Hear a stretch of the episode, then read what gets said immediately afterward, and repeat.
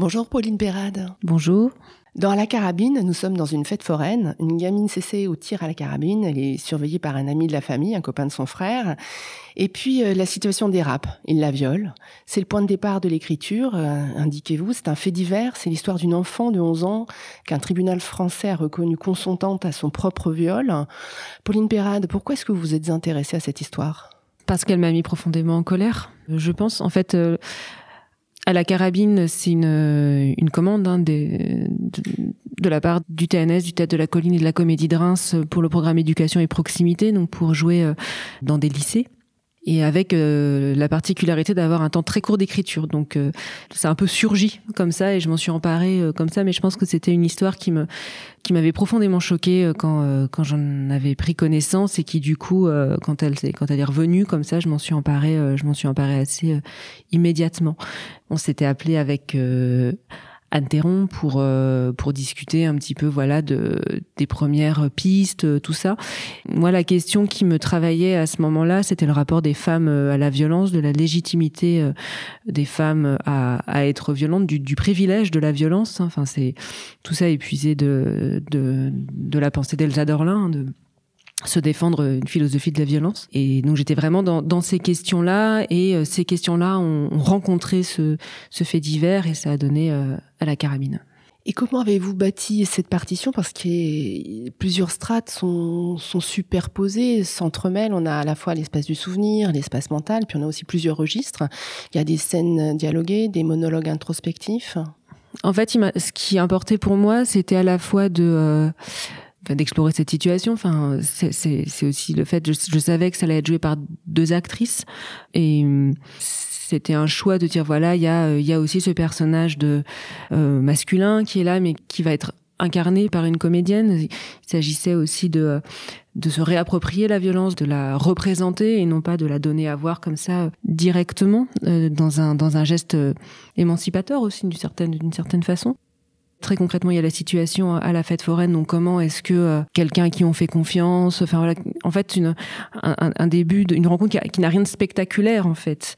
Ensuite, le, le, temps plus tard où elle revient se faire justice elle-même puisque la justice euh, ne s'en est pas chargée et a presque entériné, redoublé la violence, euh, voire peut-être, et ça c'est bon, très subjectif, mais imprimer une violence presque pire d'une certaine manière.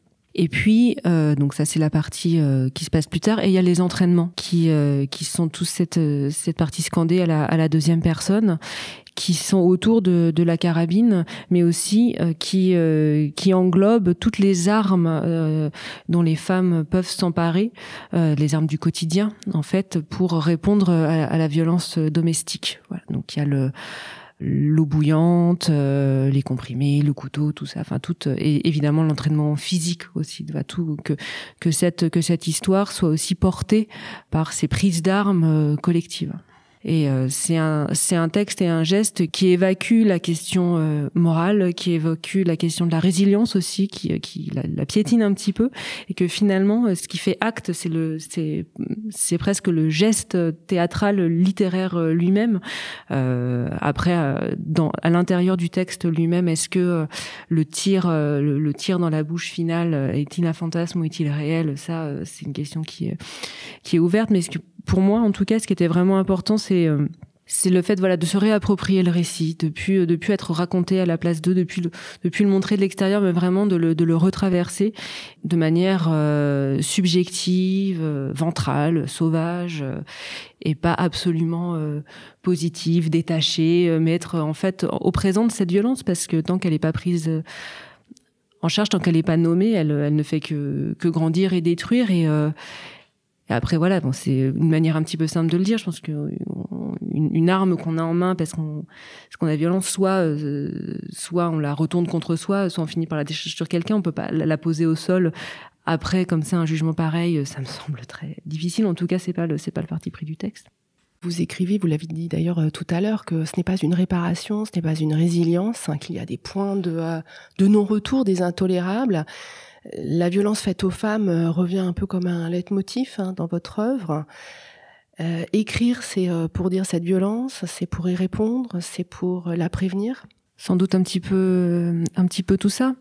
une question qui revient ou un retour qui peut revenir d'un texte à l'autre, c'est parfois le on peut me reprocher une certaine ambiguïté des, de ces personnages qui sont pas totalement euh, euh, sont pas des féministes aboutis totalement détachés libres tout ça qui sont encore en lutte avec avec beaucoup de choses. Et moi c'est la lutte qui me qui me touche c'est la lutte qui me motive et qui et qui me semble essentielle à, à raconter. Si c'était si simple de euh, de s'émanciper, euh, ben, on l'aurait déjà tout fait. Là, ce qui précisément, c'est, c'est, euh, et je trouve ça très pervers comme euh, de le sous-entendre, parce que si c'était simple et qu'on le fait pas, ce qu'on est contre, pour lire très vite et très bêtement. Mais précisément, les obstacles sont nombreux, les obstacles extérieurs les obstacles intérieurs aussi.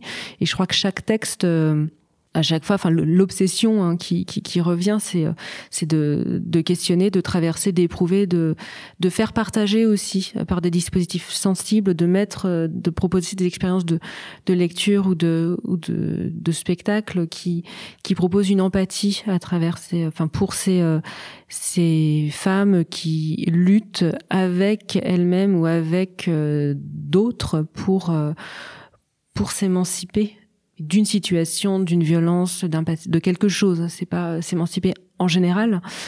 Merci, euh, Pauline.